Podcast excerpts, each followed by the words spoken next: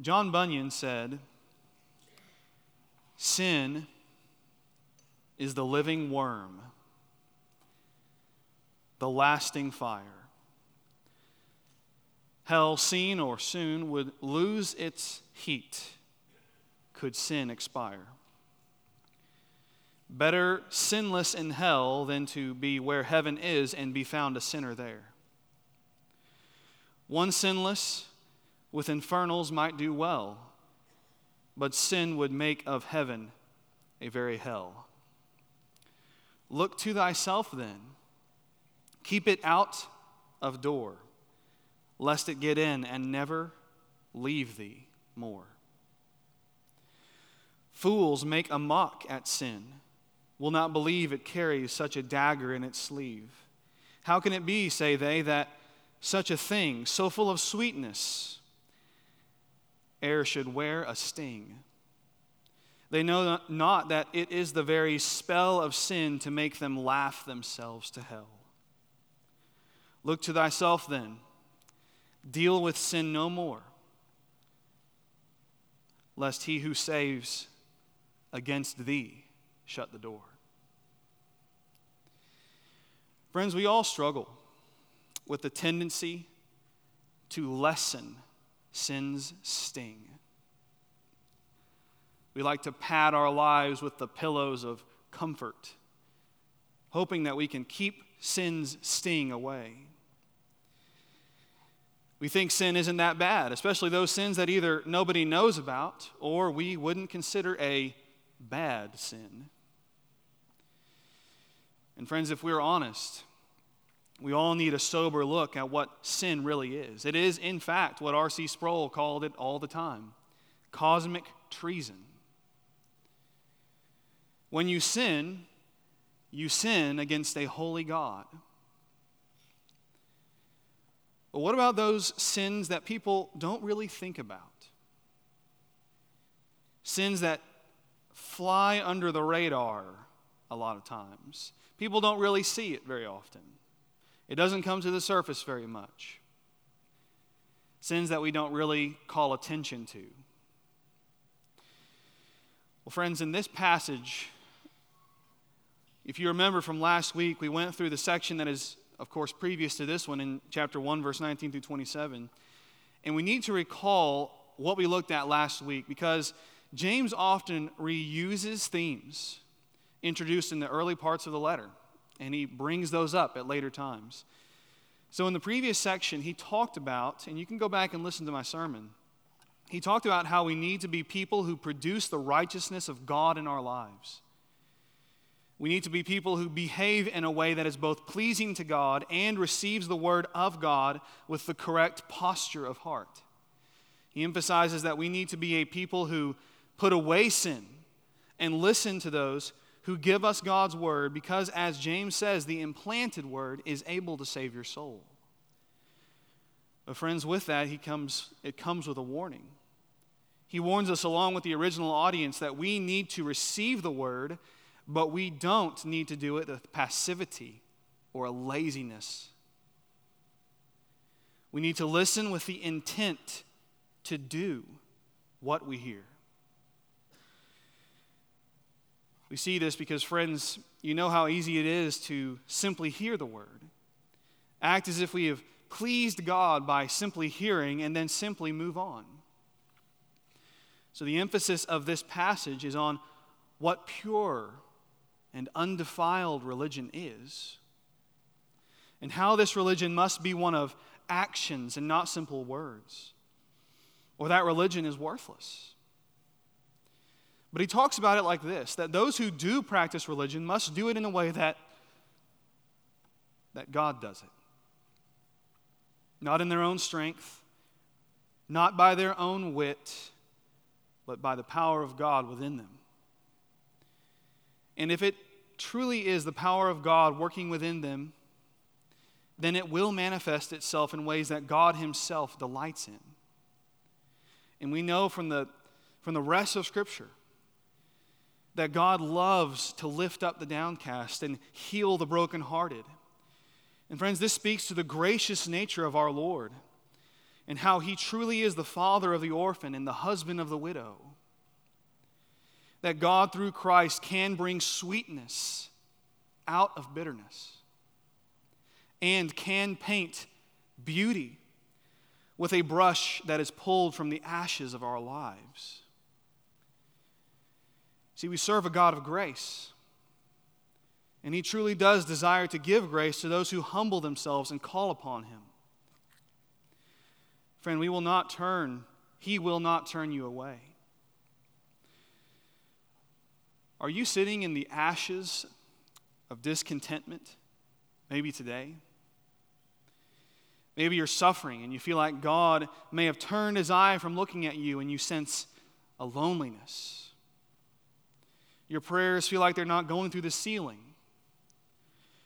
I would like to urge you, brother or sister, that if you are struggling today, continue to call upon Christ and don't give up.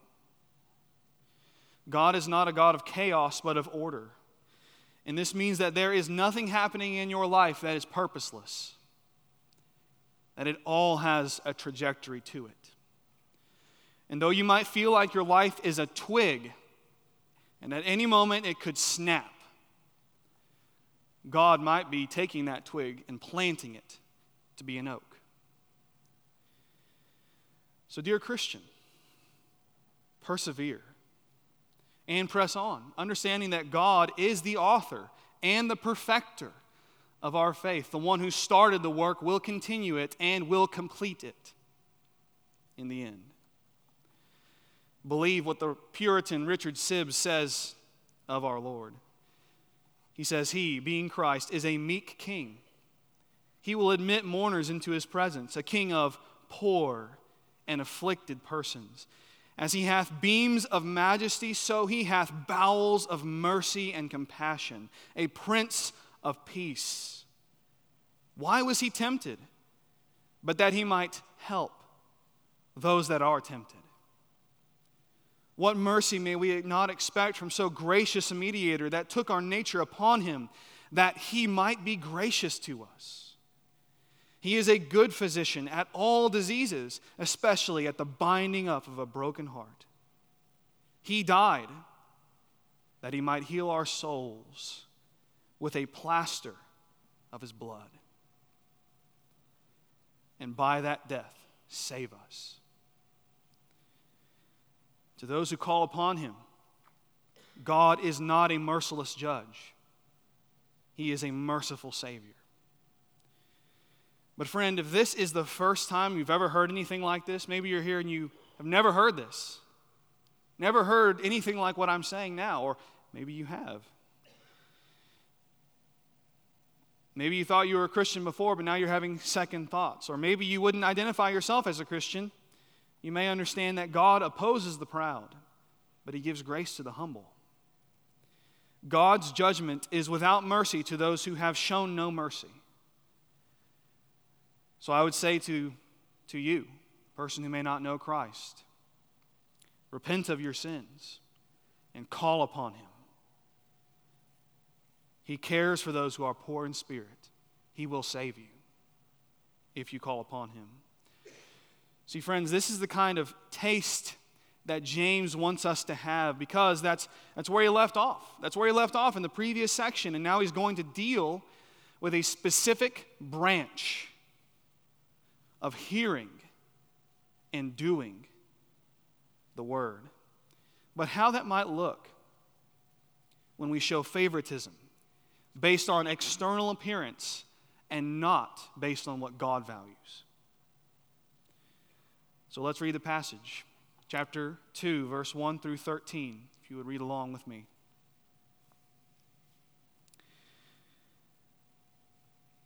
"My brothers, show no partiality as you hold the faith in our Lord Jesus Christ, the Lord of glory. For if a man wearing a gold ring and fine clothing comes into your assembly, and a poor man in shabby clothing also comes in, and if you pay attention to the one who wears the fine clothing and say, 'You sit here in a good place,' while you say to the poor man, 'You stand over there,' or 'Sit down at my feet,' Have you not then made distinctions among yourselves and become judges with evil thoughts? Listen, my beloved brothers, has not God chosen those who are poor in the world to be rich in faith and heirs of the kingdom which he has promised to those who love him? But you have dishonored the poor man. Are not the rich the ones who oppress you and the ones who drag you into court? Are they not the ones who blaspheme the honorable name by which you were called? If you really fulfill the royal law, according to the Scripture, you shall love your neighbor as yourself, you are doing well. But if you show partiality, you are committing sin and are convicted by the law as transgressors. For whoever keeps the whole law but fails at one point, has become guilty of all of it. For he who said, do not commit adultery, also said, do not murder. If you do not commit adultery but do murder, you have become transgressors of the law. So speak and so act as those who are to be judged under the law of liberty. For judgment is without mercy to one who has shown no mercy. Mercy triumphs over judgment. Now, as we begin this passage, I want to make some clarifications with regard to the rich and the poor. I want to give a few thoughts. At this time and in this context, there was a little more separation between what we would consider the rich and the poor today, unlike what you have today in our current context. But more specifically, the rich were oppressing the poor and were exploiting the poor to get possessions or even labor from them. And it might also refer to rich who were not caring for those that they paid. It might also be, and probably was, in line with what we see tax collectors doing, oppressing people because they would say that the taxes were more than they actually cost. And when the person would pay the taxes, they would pocket the overflow amount. And either way, the text is not very clear on the kind of oppression that this was, and obviously it wasn't a concern of James. He didn't make it clear. They knew what he was talking about. But whatever this cruelty was, there were people in the church who were favoring the rich because of their exterior, because of the way they looked, because of what they had. Another thing worth mentioning is that when this text speaks of the rich, it doesn't simply mean people who have a lot of money. Although it does include that. But because of that money, those who had power or prestige, those who were considered successful in the world's eyes and whose social status was enviable, they may have had a network of people they could connect with and they could connect others with. Another thing is that this passage is not suggesting that there is any connection between poverty and being righteous or being rich and being wicked. Friends, there are people who have interpreted passages like this and then they'll sell all they have and say that they're righteous, more righteous as a result. That is not the case. That's not what this scripture is teaching. So there's no parallel. There's no parallel between them. So 1 Timothy 5:8, the scripture proves this. It says, but if anyone does not provide for his relatives, especially for members of his household, he has denied the faith and is worse than an unbeliever. So God is not against making money. He's not against providing for your family. But it's a specific type of richness and power that these people were showing favoritism towards. Now, this passage is split into two sections. The first section is verse 1 through 7, and verse 1 through 7 is answering this question: what does sinful partiality look like? And verses 8 through 13 is pointing out that there is no small sin. Every sin will convict. Every sin will bring guilt. So what does the sin of partiality actually look like. So verses 1 through 7. What we see first is that James just basically tells them in verse 1, show no partiality.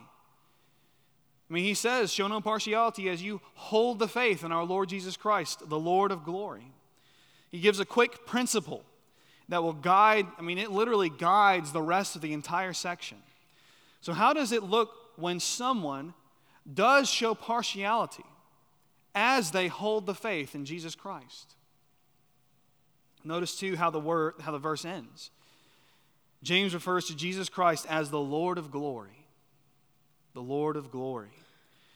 And it's interesting that he uses this title for Jesus, because after this, he talks about people who have been giving glory to people and not God. Almost as if he is saying, you've been giving a lot of glory to a lot of people, but are you giving it to the only one to whom it's due? James shares this because he knows, friends, we struggle with this. The church then struggled with it. We do struggle with giving glory to those who do not deserve it. And it is often not because we delight in giving glory, but because we want glory in return. Quid pro quo. You scratch my back, and I'll scratch yours. Friends, this is an easy trap to fall into. So easy that we need to be on constant guard. And friends, the goal of the Christian is to become, or is to come to the point where we must give glory, but we are not glory hoarders. We are even willing to build up our brothers and sisters in Christ without seeking building up in return, hoping, prayerfully, that they desire to build up as well, but we don't seek glory. We only seek to give glory. And this falls right in line with what he talks about in the following verses. He's trying to point out that we do desire glory, and we are often not seeking for the eternal glory, but for temporary glory, and it will fade away. It will fade away. So then he gives us this amazing James-like hypothetical illustration. And James is really good at this. So he gives us this illustration, verse 2 through 3.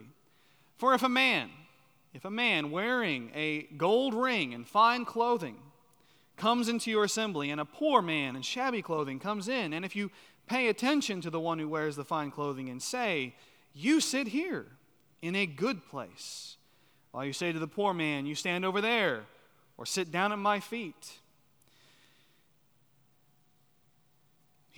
Friends, he is speaking hypothetically. This is not a real example. Now, this is an example that he uses because he knows that it applies to them. That's why he's using it.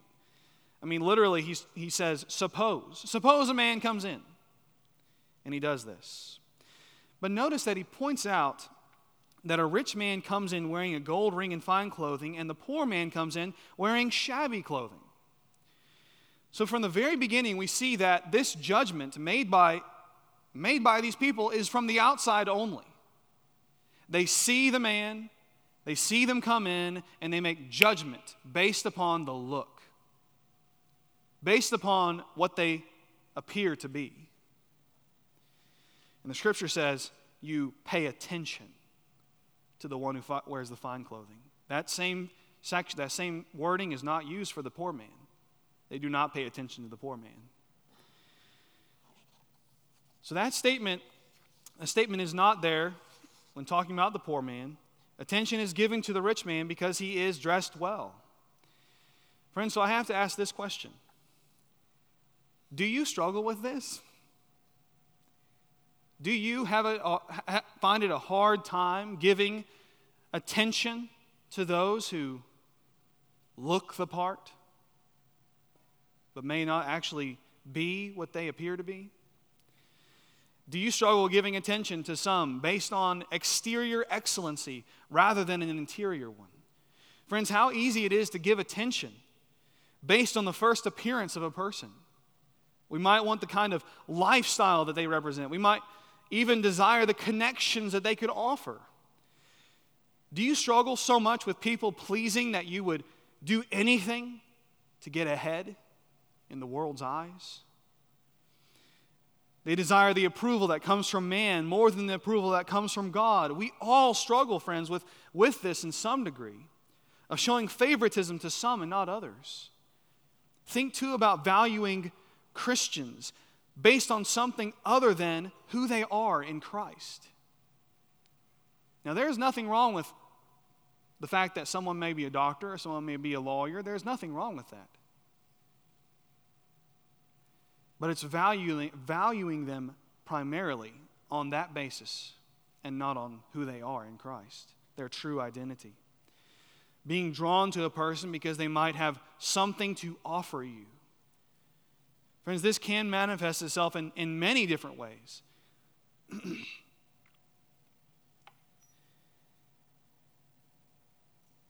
It could be the way that someone dresses, their general physical appearance, their color of skin, their background, their seeming economic status. Friends, this could be because of age. We could show favoritism to some and not others because their age matches ours better. Remember, this is the kind of this kind of favoritism is when we cast a first quick judgment based on the outside. Think about walking into a lunchroom and there are two tables, one group at one table and the other group at another, and one group is like you. Whether it's ethnically, their age, someone who has similar things in common to you. So we end up going to that table where we're comfortable with and not the other table. And why is that? What is the mental impulse that causes us to make decisions that we may not think we have thought through that well? We just do it. If someone asks us why we went to that table, we might just say, well, I just went to the table. I just went to that one instead of the other one. Well, friends, I want to offer the idea that we don't ever do anything that is without any thought at all. We don't ever do anything thoughtlessly. There is always forethought. You know, I might walk into a movie theater, and because I don't want to climb the stairs, I sit in the first row. Or because I don't want to walk from the back of the parking lot at Walmart, I'll park at the front. Friends, there's reasons for what we do. Even if we make a snap decision, there's reasons. We do give thought when it comes to choosing to talk to or hang out with a certain group of people. Friends, I struggle with this too. We all struggle with this to some extent. So the thing that we need to do is ask ourselves, ask yourself critically, why did I make that decision? Was it because I'm favoring my comfort above their well-being? Is it that I'm searching for my spiritual good rather than theirs? See, brothers and sisters, I believe we often default to a certain person and not others because we actually do think we can gain more from that person than from the other person.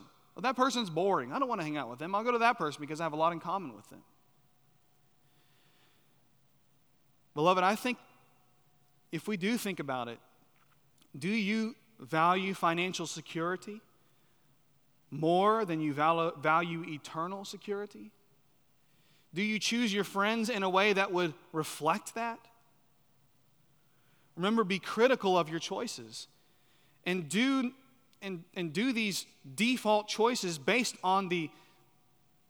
We do this. We do it based on the outside and not the inside. Friends, that is literally what the Greek word means. The word partiality means to judge based on the face of a person. God judges by the heart. Friends, I'd like to encourage you. Don't allow yourself to coast along and simply make gut decisions, not realizing where those decisions came from. They came from somewhere.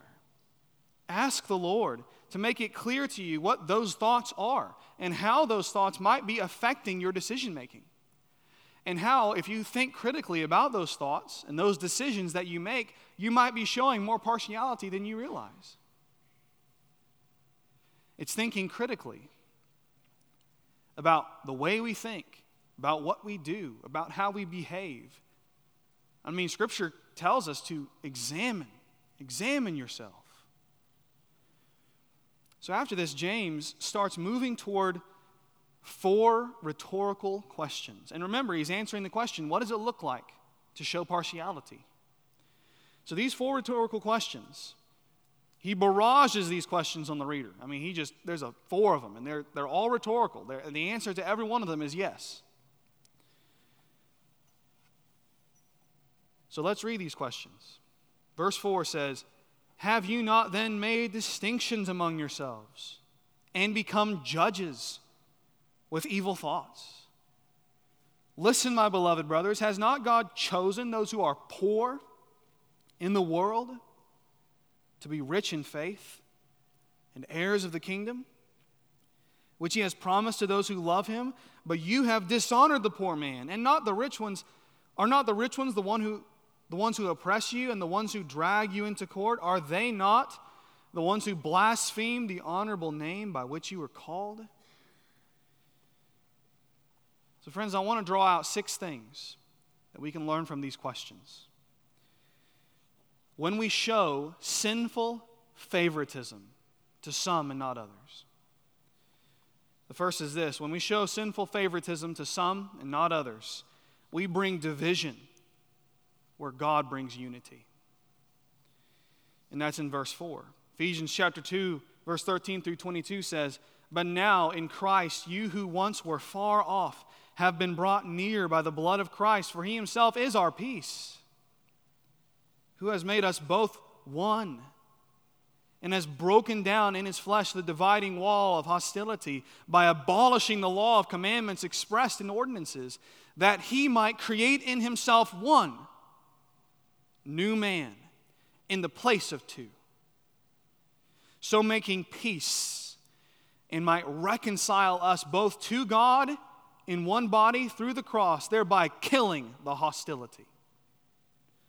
And he came and preached peace to you who were far off and peace to those who were near, for through him we both have access in one Spirit to the Father. So then you are no longer strangers and aliens, but you are fellow citizens with the saints and members of the household of God." Friends, we bring division where God makes one new man when we show sinful partiality to one another. When we act in sinful favoritism towards other Christians, we're actually dismantling what God has brought together through Christ. It pleases him when his people can act in unity in accordance with the unity that the Spirit of God brings into our lives and into the church. But when we behave with favoritism, we are acting in opposition to the Spirit of God. James calls it distinction. And I'm reading in the ESV, but in other translations and in the original language, the word literally means to just separate. Are we not showing distinctions? Yeah, it's separating. Are you not separating? This is why the Christian life, friends, is not one of coasting. It's one of constant examination. Because when we are coasting, we might be in sin and we may not realize it.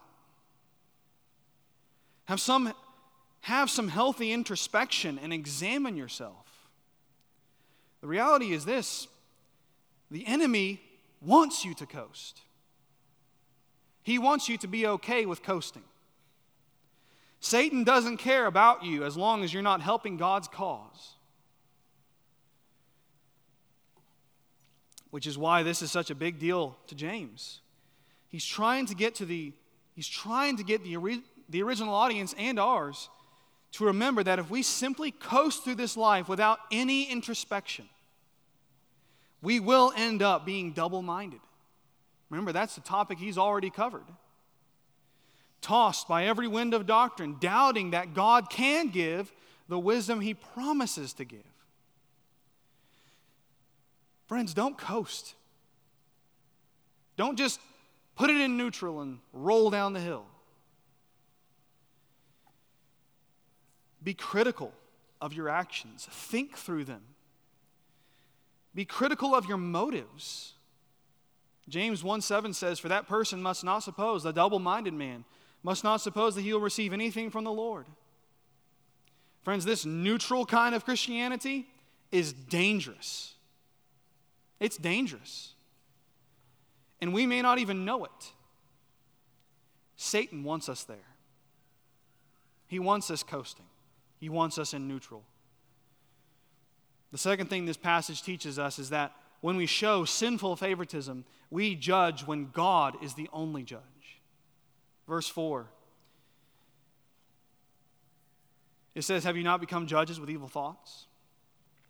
Notice what it says in 2 Chronicles 9, 6-7. He says, "Consider what you do, for you judge not for man, but for the Lord. He is with you in giving judgment. Now then, let the fear of the Lord be upon you. Be careful what you do, for there is no injustice with the Lord our God, no partiality or taking of bribes." Friends, it becomes so easy to cast easy and simple judgments based on some outside behavior rather than the internal reality of that person's soul. Friends, this too, casting that judgment is dangerous for a Christian. It's dangerous to do. See, the problem is that our hearts are evil. Our hearts are evil. If you don't believe that, go back and listen to my sermon on James chapter 1, verse 12-18. It is abundantly clear that evil thoughts and desire come from within our hearts. We are not the product of our upbringing. We are not the product of our context. The upbringing or context we grew up in simply reveals what's already in our hearts. Evil. So James keys in on this. He grabs it, grabs the bull by the horn, and shows us that if we judge, if we decide to make ourselves judges, we have evil in our hearts, and thus our judgments are evil. Haven't you become judges with evil thoughts? Friends, we have judgments that are tainted by sin. But think of that in contrast to God. That God is perfect. And because of that, He has perfect judgment. See, beloved, by nature, we honor that which is dishonorable. We value that which is valueless. We prize what is dung in God's sight. But all of God's judgments are pure. So what He values will always be perfect value. Now, friends, I want to point out as well, there is a judging that the church does, or a sentencing. It's not a final judgment, but it's a sentencing on God's behalf. It's what the church does in Matthew 18 and 1 Corinthians 5. I'm not going to talk about that now, but I wanted to put that out there. You can study that on your own time. But that is a kind of judgment that the church carries on God's behalf. The third thing that this passage teaches is this. When we show sinful favoritism, we choose those who are rich in the world while they are poor in faith. The verse 5 says, "Listen, my beloved brothers, has not God chosen those who are poor in the world to be rich in faith?" We choose the opposite. See, this is reflected in the illustration James gave earlier when he says that we say to those who show favoritism, "Sit here in a good place." I mean, think about the words he's using. Sit here in a good place. We see the approach that James is using when he's talking about judgment. He's talking about placement. When a person comes in and you say, "You sit over here, I'm going to place you right here." See, we love to place what we desire in this life as valuable instead of what God says is valuable. It becomes so easy to place value on something that has nothing of innate value. But this falls in line with the way that God judges. Has not God chosen placement? Has not God chosen the honorable name by which you were called? Two words in this passage that God judges, God places. We do not. And those who think like the world seek to place the successful in the good place. They also seek to place the unsuccessful in the place of disrepute. But how does God view those of low estate? We already mentioned a little bit of this earlier. Friends, he lifts the downtrodden. God takes those who are dead in their trespasses and seats them with him in the heavenly places in Christ Jesus. Later in James chapter 4, he says, God opposes the proud, but he gives grace to the humble. He says, then submit yourselves, therefore, to God. Resist the devil, and he will flee from you. Draw near to God, and he will draw near to you. Cleanse your hands, you sinners, and purify your hearts, you double-minded. Be wretched and mourn and weep. Let your laughter be turned to mourning and your joy to gloom. Humble yourselves before the Lord, and he will exalt you. Now, this doesn't mean that we need to be sad to be righteous. But it does mean that we must understand we have nothing to contribute to God. We bring nothing to him. And our placement means nothing compared to what God places and when he places where he wishes. Remember what Jesus says in Matthew 5. He says, blessed are the poor in spirit. He says, for theirs is the kingdom of heaven. Blessed are those who mourn, for they shall be comforted. Blessed are the meek, for they shall inherit the earth. Friends, we're dealing with all of that in this passage. Those who are poor in spirit are the ones who have chosen to elevate, whom God has chosen to elevate, rather than the rich in this world. See, 1 Corinthians 1, 26 through 27 says this, for consider your calling, brothers. Not many of you were wise according to worldly standards. Not many were powerful. Not many were of noble birth, but God chose what is foolish in the world to shame the wise. God chose what is weak in the world to shame the strong. See, friends, here we're seeing that James isn't simply talking about those who are poor or those who are rich,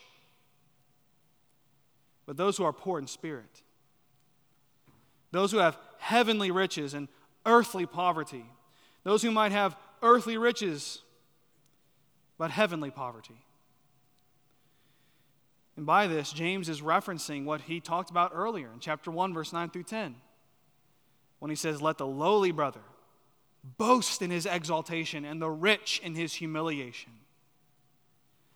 Friends, in these verses, we see that those who are in this world might not have much according to worldly standards. We need to remember, though, that those who are poor in this world, those who actually are poor in spirit towards God, they need to remember their heavenly status. That's what this scripture means. Let the lowly brother boast in his exaltation. He's saying, remember who you are in Christ. But then he reminds the rich and the powerful in this world to remember that in Christ they are servants. Let the lowly brother boast in his exaltation and the rich in his humiliation.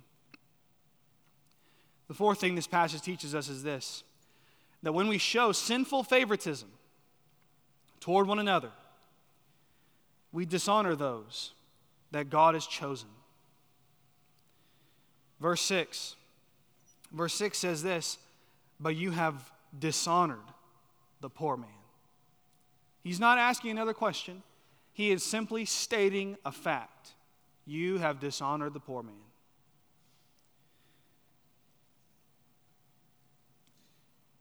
And friends, the interesting thing about this is that he's getting right into the grill of these people. Notice how James continues to screw it in a little tighter over and over and over again. That's the way this whole book goes. He just keeps tightening it and showing Christians, showing believers, follow Christ. Don't be hearers, but doers of the word. But then the fifth thing, the fifth point that this passage brings up is this, that when we show sinful favoritism, we approve of oppression when God approves of liberty. Think about what happened in Galatians when Paul confronted Peter. The text in Galatians 2:11-14 says, "But when Cephas," that is Peter, "he came to Antioch." So Paul is in Antioch with a bunch of Gentiles. And Paul comes, or Peter comes. And Paul says, "I opposed him to his face because he stood condemned. For before certain men," he's talking about Jews, "before certain men came from James," Jews came from James, "he was eating with Gentiles. But when they came, he drew back and separated," remember that word? "Separated himself, fearing the circumcision party. And the rest of the Jews acted hypocritically along with him. So that even Barnabas," who was Barnabas? He was Paul's partner. "So that even Barnabas was led astray by their hypocrisy. But when I saw their conduct was not in step with the truth of the gospel, I said to Cephas, before them all, if you, though a Jew, live like a Gentile and not like a Jew, how can you force the Gentiles to live like Jews?" He's saying your conduct is not in line with the gospel. Friends, Paul points out here in this one section the subtlety of favoritism and how it is hypocrisy. And that it is not in step with the truth of the gospel. See, when we need to be careful not to promote those who might add something to the gospel, we need to be careful because what we might be doing by adding something to the gospel, either unintentionally or intentionally, we're showing favoritism. We've had those thoughts. There is only a certain type of person that goes to that place or that church. And they'll fit in there. It's like we add types to Christianity when there is no distinction for those who are in Christ. Neither Jew nor Gentiles, all are free in Christ. That means that people are free to be themselves while at the same time following Christ, even if they might look different, eat different, play different sports, talk differently, and have different interests. When we show sinful favoritism, we are attempting to bind what Christ has set free. This behavior will lead people astray, chasing after things that are not Christ. The gospel is not Jesus plus something. It's simply Jesus. And we get that from when verse 6 says, "Are not the rich ones the ones who oppress you and the ones who drag you into court? Are they not the ones who blaspheme the honorable name by which you were called?" Friends, we show favoritism by valuing things plus Jesus. And it leads people astray. And it binds them to the law rather than freedom. The sixth thing this passage shows us is that when we show sinful favoritism, we blaspheme God's name and we dishonor God's people. I'll reread verse 7. It says, "Are they not the rich, the ones who blaspheme the honorable name by which you were called?" See, James now says this time, or this name you were called out by, the people who you are showing favoritism towards, they blaspheme God's name. So again, the notch has been turned up. How do you speak about God's bride? How do you speak about Christ's bride? When you say something of his bride, you are saying something of his name. Remember that what I said earlier about God's judgment, that it's pure.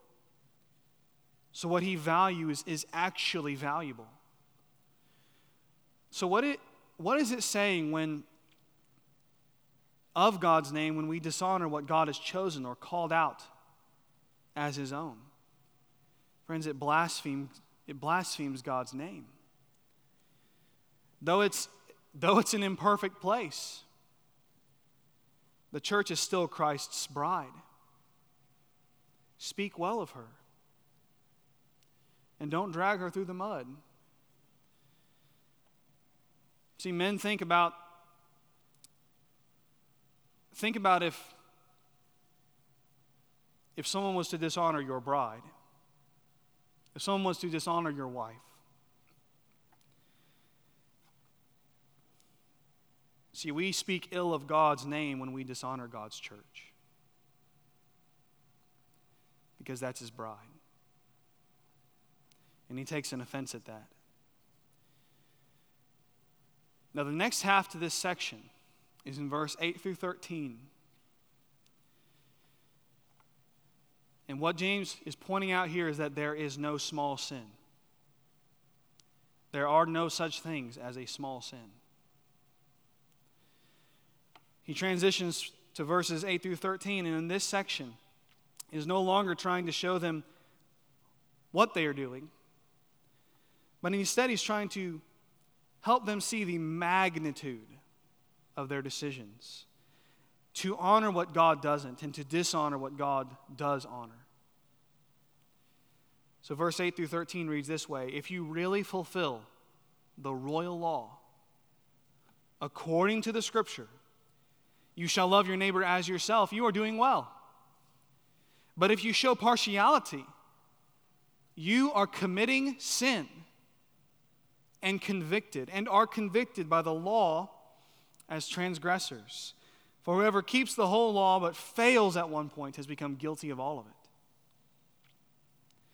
The passage teaches us three things, and the first one is that we are to fulfill God's law, not our preferences. And that's in verse 8 through 9. James gives us two if-then statements. He says, if you fulfill the law, great. But if you don't, if you show partiality, you're guilty. You're condemned.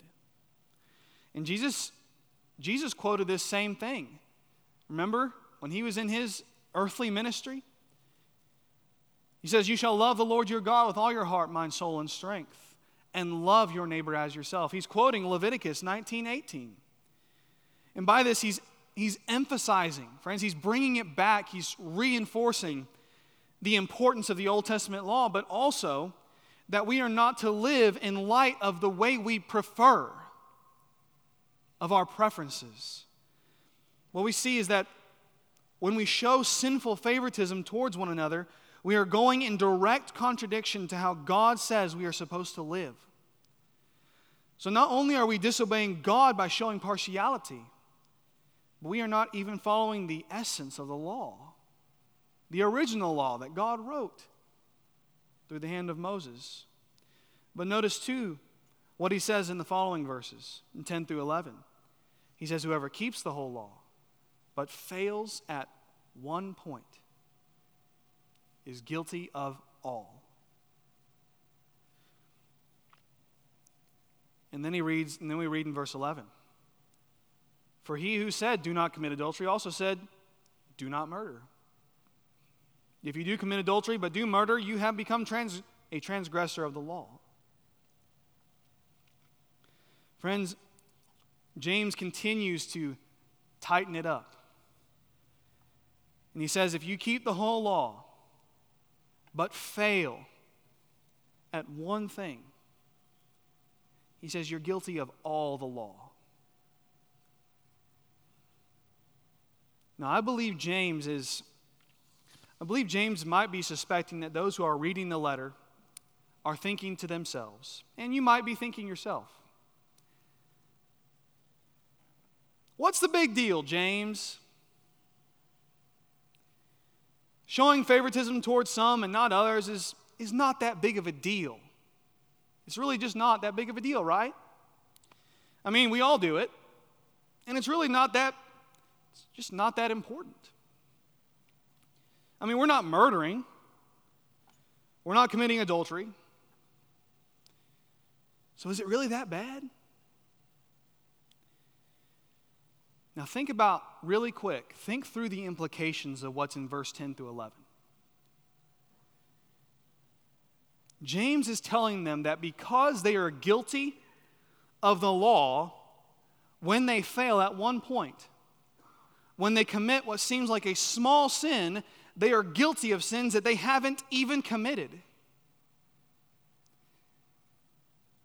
Now think about the weight of that statement. In essence, James is saying this, friends. When you sin by showing partiality, you are guilty of adultery. When you sin by showing partiality, you are guilty of murder. See, in God's sight, small sins are big.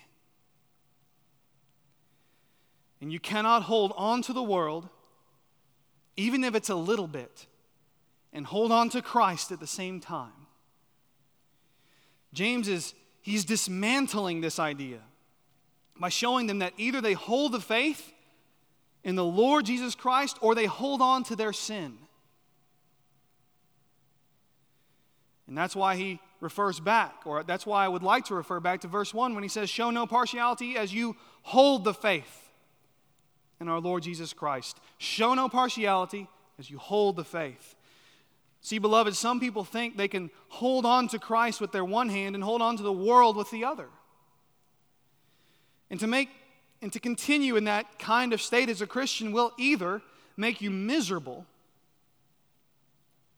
or you will repent of that sin, let it go, and follow Christ. One or the other. Or it might prove that you may not know Him. See, friends, we cannot hold on to our sin and follow Christ at the same time. Romans 6, 1 through 4, we know this passage. It says, "What shall we say then? Are we to continue in sin that grace may abound?" In other words, we can't continue sinning and just think that we're going to repent of those sins later. Or we can ask for forgiveness later. After all, He has more grace than we have sins, right? He goes on, "By no means. How can we who died to sin still live in it?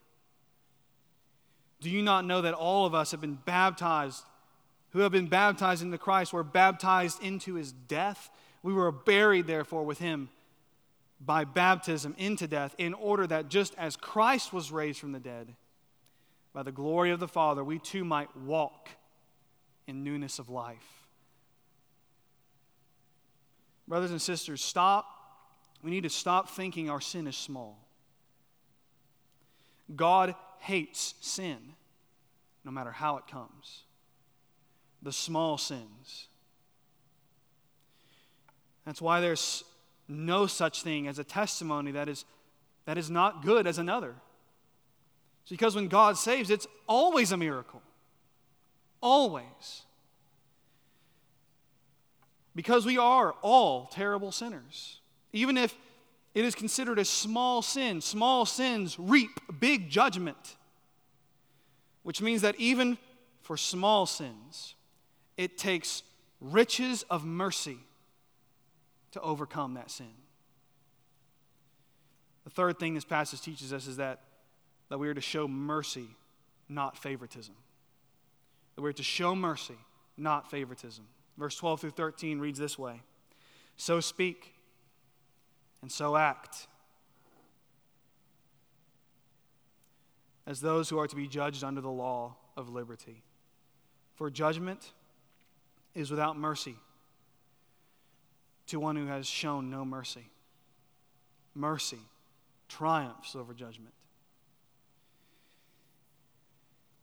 We see repeated things that we saw in the last chapter, our speech, our actions. We see that the idea here, but we are reminded that God will judge us according to our actions. Friends, now that doesn't change the fact that we are in Christ. We are secure in Christ. But we will be judged. And we were reminded that God will show mercy to those who are of humble estate. And we must understand that small sins make us the most wretched of sinners in God's sight. And because of that, we know we need mercy. We need mercy. We plead for mercy. We've been forgiven the greater debt than we could ever hold against a brother or a sister in Christ. And if you are struggling with sin, if you're struggling with forgiving, if you're struggling with extending mercy when God has given you the riches of His mercy, remember that you are guilty and will be convicted if it were not for Christ. We are no different if Christ had not chosen us. We need to feel the weight of our sin. But also remember that God continues to delight in lifting the sinner from the ashes. So when we mourn, God lifts the sinner. When we are downcast, God lifts us to our knees, though we were on our face.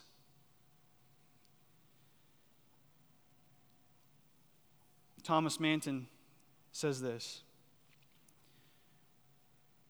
God exercises acts of mercy with delight. His mercy rejoices over judgment. And though the devil be the accuser of the brethren, yet because mercy has rejoiced over judgment, therefore we may rejoice over Satan and go to heaven singing. See, God is just, and He is the justifier of those who have faith in Jesus Christ, the Lord of glory. And friend, if you're here and you're struggling with a sin that is creeping in your heart, you're struggling to put it away, you're struggling to move on, or say you're struggling with a subtle sin that you just have noticed, maybe as I've been preaching this sermon. And it's something that's so small, friends, pay attention to it. And thank the Lord that His Spirit pricks our consciences. Pray that He doesn't stop pricking. Because when He does,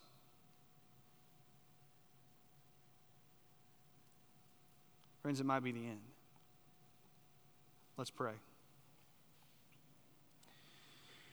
Lord God, I thank You that You are eternally good to us, that You cause us to walk in righteousness, though we could never do it ourselves.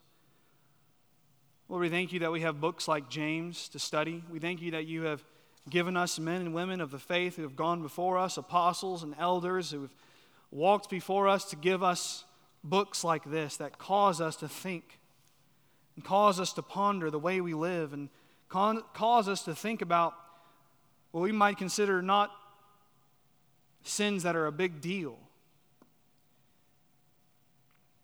But Lord, thank You for Your grace that You show us in Christ, that by Your Spirit You reveal to us that little sins still make us guilty. Lord, we thank You for Your grace, and we pray that You would extend that to us without measure. We pray that we would not use it as those who are unthankful, but that we would be blessed because we understand that we are forgiven. In Jesus' name, amen.